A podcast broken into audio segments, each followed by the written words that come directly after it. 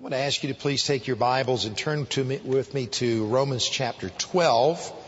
Romans chapter 12 this morning. And I'd like us to take a few moments to uh, look today, uh, beginning in verse 2, a, a section of scripture that is very well known. But what I would like to do this morning is to zoom in on it and get a much a closer look at it and then try to break it down as we talk about the great theme of God's will for our life. I became a Christian when I was 19 years old, my first year of college. Uh, I came to the Lord uh, out of a, I, I would say a life that would be very typical of a Southerner growing up here in the country back in the 60s and early 70s.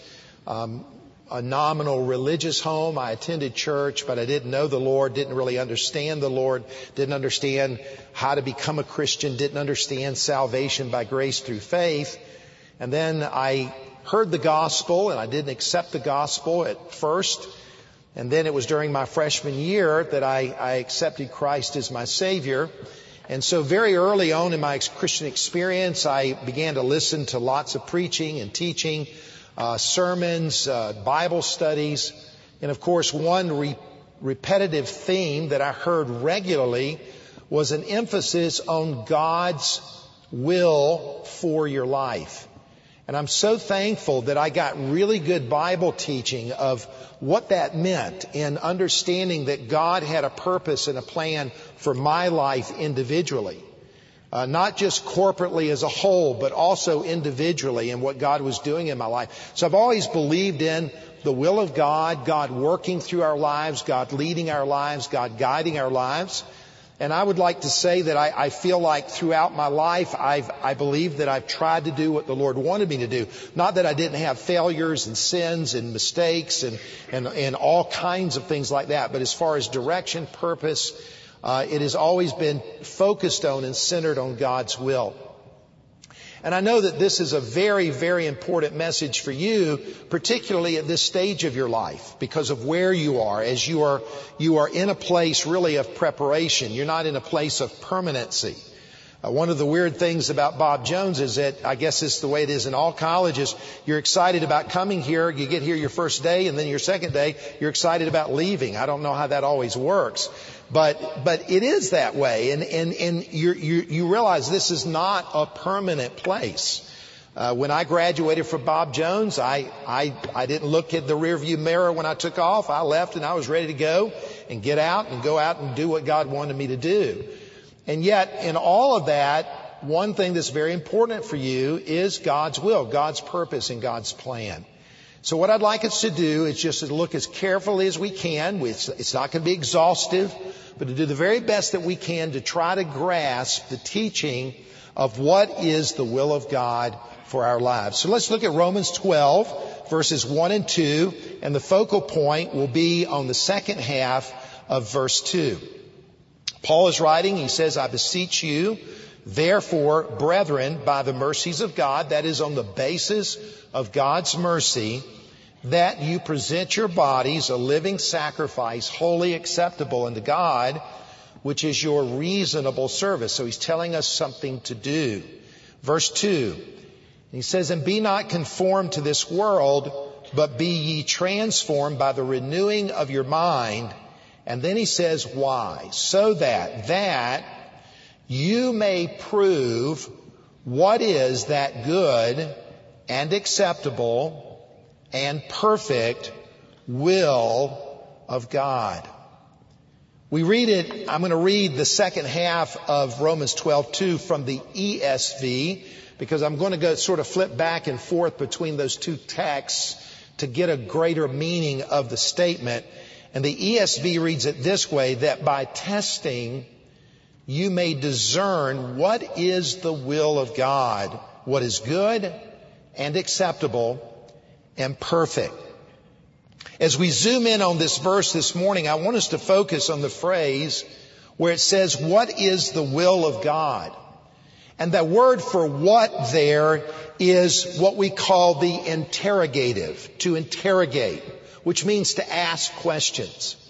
So when it says in the ESV, what is the will of God, it is intended to be a question.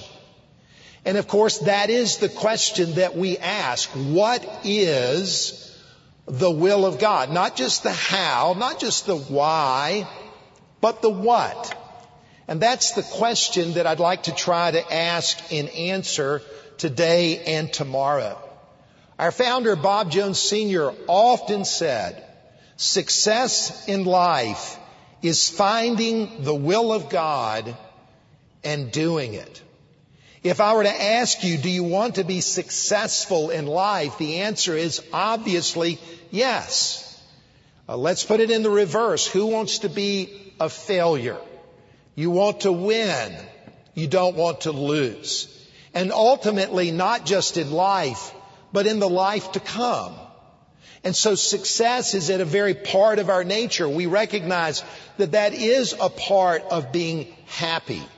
The Bible says we are to delight ourselves in the Lord. We are to seek His blessing. And from that comes a satisfaction, a happiness in life. So our greatest pursuit in life, and you could say it in various ways, to know God, to obey God, to follow God. But we also could say that one of the greatest pursuits of life is doing God's will for our life. I love what Charles Spurgeon said. He said, when your will is God's will, you will have your will. There's this weird tension that we're going to talk about today between what God wants and what I want. And yet there's also this beautiful aspect of scripture where it says if you delight yourself in the Lord, He'll give you the desires of your heart. And as, I, as we work through what we want and what God wants, the first thing is His will. And like Spurgeon says, when your will is God's will, you will have your will. All of you today are pursuing the improvement and the betterment of your life through education. That's why you're in school. And what could be more important than to have a clear understanding in your mind what is the will of God? I am so hopeful that you will be able to take God's truth that is so clearly revealed and put that into your life and that as you go forward that you will go out doing God's purpose and plan for this life so that you live a life that honors God, pleases God, and fulfills His purpose and mission for your life. What could be more important than that? So let's ask the question, what is the will of God? And let's try to answer it. And I have four points I'm going to share. We'll get through as much as we can today. The first point is this that, it, that the Bible clearly states that God's will is the plan for your life. God's will is a plan. If you want to use the word purpose, you could use that. If you want to use the word intention, what he intends for you, because obviously his will is not completely separate from your will. You are involved in that. But as we read the scripture, it says that by testing, you may discern what is the will of God. The word will there is in reference to God, but it's also understanding. It's just a basic word for will.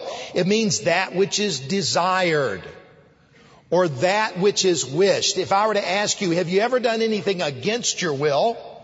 You would say yes. How many times have you done things you didn't want to do. Well, in this case, the word will is referring to one's wishes or one's desires. And in this case, this is what God really wants for you. God wants His will for your life, His purpose, His plan, His intentions. Now, let's break that down as it comes out in this passage. And the first thing I'd like to say is that God's will is something that is clearly revealed. How can God have a will for us that He wishes for us and He doesn't make it known to us?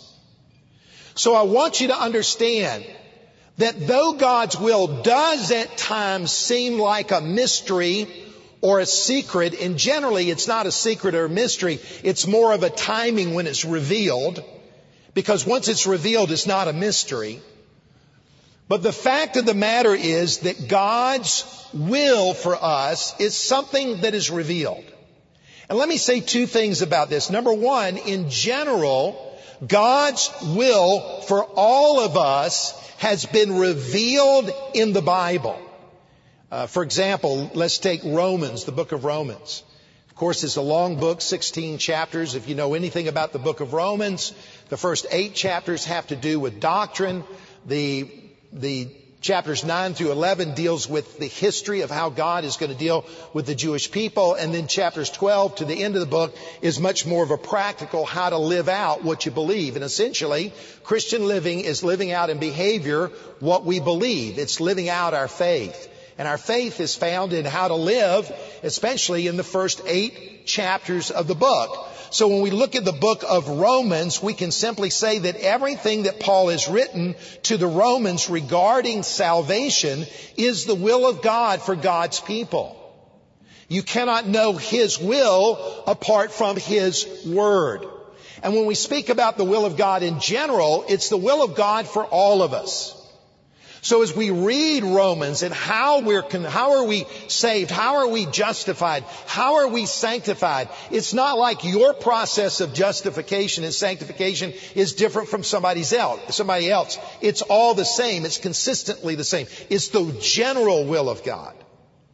But then let me say, secondly, in specific, that God's will is directed and guided in each individual's life. God's will for your life and God's will for your life and God's will for your life.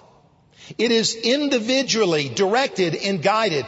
And we know that. How do we know that? Because when we read the book of Romans, Paul speaks in chapter 1 and chapter 15 about his desire to come to minister in the city of Rome as he is wanting to go to Spain to preach the gospel. And all of Paul's steps as you read the Bible are clearly being guided and directed by God. As God trusts, as he trusts God to lead him.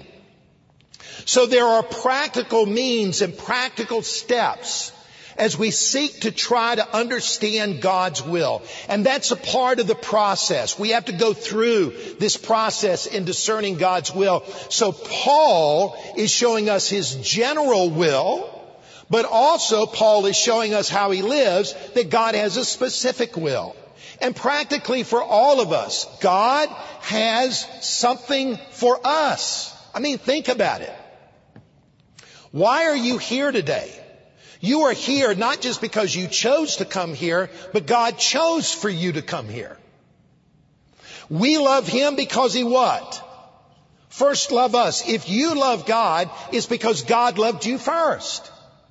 And if God loved you first and God has a will for your life, then clearly God has something for you. I mean, all you have to do is when you read the scripture and you see what God did in the life of Jeremiah and Isaiah and David in the Old Testament, and you come to the New Testament with the birth of John the Baptist and then the birth of Jesus, and we begin to realize all of these people were living out what God in eternity had planned to do. It's almost almost mind blowing to think about it.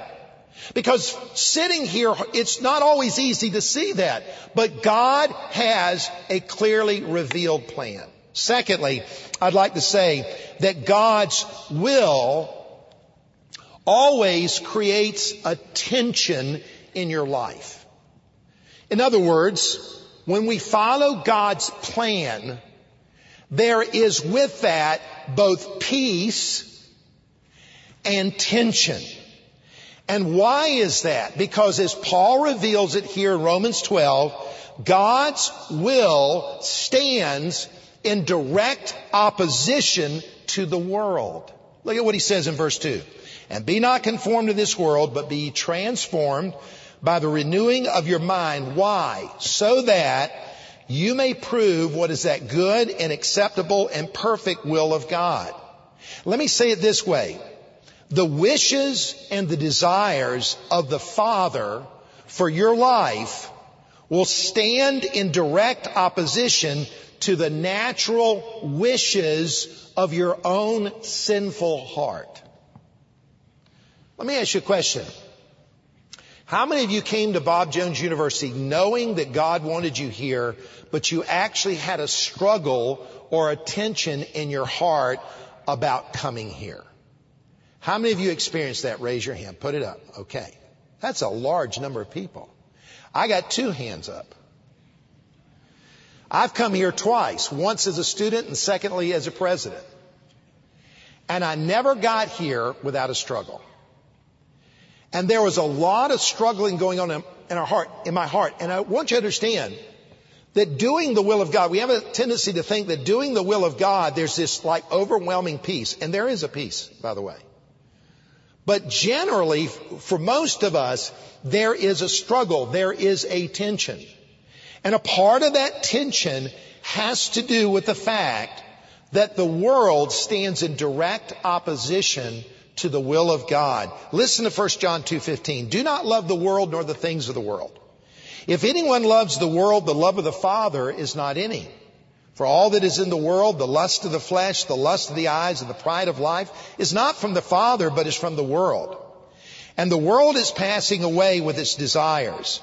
But whoever does the will of God abides forever. When you read the scripture, it is very clear that the present world that we're living in that is fallen and, corrupt and in the bondage to sin is going to live out in opposition to God. And that world is not just outside, but it's on the inside of our own hearts. And so therefore, from a natural standpoint, there will always be a tension with what God wants and with what we want within our own heart. That is a fact.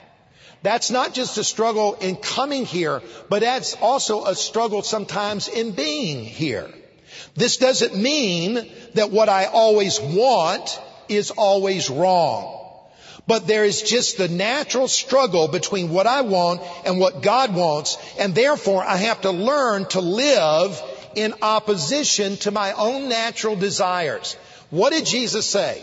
If any man would come after me, let him deny himself. So self-denial is a part of learning the will of God for your life. Lord, not my will, but thine be done. Uh, if you don't mind, I've shared this before, but I, would like to share it again. Uh, one of the great things about working in a, in a school like this is in four years everybody leaves so you can use the same illustrations. But um, I, I first dated my wife, my wife Terry. We have been married uh, now for 42 and a half years. Our first date was here on the campus of Bob Jones University. What a romantic place. And back in those days, we only had two places where we could go out on a date. We had two options. And by the way, we could not, well, actually three options. I, should, I could say the dining common, but that was back, it was a little weird back then. And, uh, it's very different than today. But we had only two places we could go. We could either go to Alumni Stadium and watch a soccer match, or you could go to the, to the gym to watch a basketball game, a society game, or you could go to what was called the dating parlor. The dating parlor is up where the hub is, and uh, we used to call it the passion pit because there was like, you know, a hundred love seats. You, un- you understand what I'm saying? And, uh, and you'd only get two hours. So that's all you had. And those are the places that you could go. My first date was was uh, with with my my future wife. We went to alumni. We went to alumni stadium for a soccer game.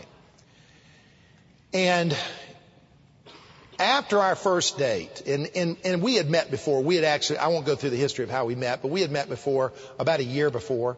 And uh, after the first date, I walked away, and in my heart of hearts, I thought, Lord, if it's your will, I would like to marry that girl. I never dated anybody else here. I was never interested in anybody else. I was just interested in that girl. And yet in my own heart, I didn't know what God's will was. And by the way, I was not going to manipulate her by telling her that she was God's will for my life. Beware of any guy that uses God to manipulate his will, okay? Let me put that one out. Thank you. You know, maybe I should say that one more time and get an amen from the guys. Because guys have a tendency to, guys are, well, guys and girls are both manipulators. I mean, that's just a fact. But you can use God to manipulate your will. And I'm not going to do that. I didn't want to do that. I wanted God to make it clear. And when I began to, we began to develop a relationship, the whole time I was praying, God, I want to do your will. And I want to say that I prayed that all the way up to the time we got married. Lord, I only want your will. Now, I haven't prayed it that much since I got married because that's God's will, but, but my point is that there has to be this yielding up of what you want. God, I want to do what you want me to do. And then the third thing I want to say under God's will is a plan is that therefore God's will must be individually pursued and proven throughout your life. The Bible says that by testing you may discern or prove what is God's will. And that testing is in the present tense. It's not something that you do at a point in time in your life and you've arrived. It's what you do throughout all of your life. I think I pray more now for the will of God than I've ever prayed for in my whole life. And it is something that we are to do. It is a day by day and moment by moment practice. And Jesus shows us what this means by the way that we li- by the way that he lived because we see this throughout his words especially in the gospel of John. Just listen to some of these statements. John 4:34 Jesus said, "My food is to do the will of him who sent me and to accomplish his work." John 5:21 For as the Father raises the dead and gives them life, so also the Son gives life to whom he will. John 5:30 I can do nothing of my own as I hear I judge and my judgment is just because I seek not my own will but the will of him who sent me. Listen to this one in John 6:37 because the will is used over and over. He says all that the Father gives me will come to me and whoever comes to me I will never cast out. For I've come down from heaven not to do my own will, but the will of him who sent me. And this is the will of him who sent me, that I should lose nothing of all that he has given me, but raise it up on the last day. For this is the will of my Father, that everyone who looks on the Son and believes in him should have eternal life, and I will raise him up on the last day. And he says in John 7, if anyone will to do his will, he will know whether the teaching is from God. John 9:31 we know that God does not listen to sinners but if anyone is a worshiper of God and does his will God listens to him. And then we know that when Jesus went into the garden of Gethsemane what was his prayer? He knew that God had called him to go to the cross and yet even in his prayer he said Lord if it be possible let this cup pass from me. That's just human nature. I, I take great comfort in that Jesus struggled. He struggled with his Father's will. Nevertheless, he said, not my will, but thine be done. And we see in Christ the way that we're to live. Is it wrong for me to struggle with God's will? The answer is no. Because a part of the mystery and a part of the, the secret of it is in that process of struggling and seeking and asking and finding that God will show me His will so that when it is revealed, I am confident that this is what He wants me to do and I will not turn away from what God has called me to do. So this point of a struggle is very, very, very important. So He tells us the will of God is something that we must individually and daily pursue. And then number two, the second aspect of God's will, we'll get as far as we can. We have a few moments left and I'll come back to it tomorrow. But I want to say that God's will is not only a plan, but God's will has some prerequisites to it. And as we go back and look at our text of scripture, where it says in the King James, he says, that you may prove what is that good, acceptable, and perfect will of God. And the ESV says that by testing you may discern. The key word is the word that. Because that word, that, is a preposition. It reads it this way, in order that. It's connecting. What, what, what Paul has told you to do before is in order to get you to this point. It's a prerequisite. Because of this, he's saying you can now do this. You can't get there until you get here. You can't get to English 102 until you survive English 101. There are prerequisites. Everybody here understands that. So finding the will of God in my life has some prerequisites to it. And what are those? And as we look at these two passages of scripture, verses 1 and 2 of Romans 12, he says there's two primary prerequisites. The first is found in verse 1 where we are to devote ourselves, and particularly, we are to present our bodies to God as a sacrifice. In other words, we are to live our lives for the Lord. We are to surrender to Him. The great battle of the Christian life is always the surrender of our will. And that's not just our will, but it's what we do with our bodies, what we do with our hands and our feet and our mouth and our eyes and our ears, what we do with the strength of our youth. We are to devote ourselves completely and fully to God. That's the first step. I want to ask you, have you come to that place in your life where you have given God everything? From the time I was saved until the time I felt like I had really surrendered to God, everything was a process. I wish it would have all come at once, but God began to work in my life and show me many things that I had not surrendered to Him. And some of your experience here as a student is going to be God revealing to you, okay, you need to surrender this. You need to give this. Don't hold on to that. Let God have everything. And then secondly, he says in verse 2 that we are to be transformed by the renewing of your mind. So there's a presentation of your body and a transformation of your mind.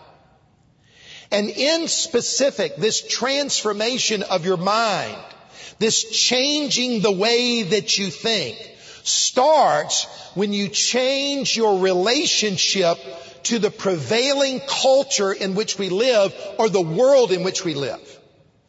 In other words, I can't think the way God wants me to think, the transformation of my mind, until I stop thinking the way I've been thinking. I've got to change my mind. And the hardest thing to change is your mind. The way that you think about things. There's a natural way and there's a God way. There's a, there is a world and there is a will of God. So what does Paul say here?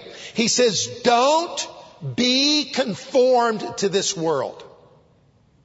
That is, don't let your mind be controlled by the prevailing culture that is anti-God, but let your mind be renovated through God in His Word that you think His thoughts after Him. And he says this is the steps you have to take to know the will of God. Because if you're still operating in a worldly mindset, then how can you know and pursue the will of God for your life? So, I'm going to put my foot on the brake and stop. Because I didn't even get through point two and we got two more points after this. But I want to be real clear. God's will can be known. There's nothing more wonderful than to find the will of God for your life and to do it. But it begins when you decide, I'm not going to let, the world shape my life, my values, my morals, my thinking. I'm going to be different. And we'll expand on that idea tomorrow as we come back to learn what is the will of God. Father, thank you for the time we've had together. And I pray you'll bless it tomorrow as we finish up, particularly for all of those that are here, that they will know, they will seek, they will pursue your will in all things, and you'll lead and guide them in Jesus' name. Amen. Have a great day.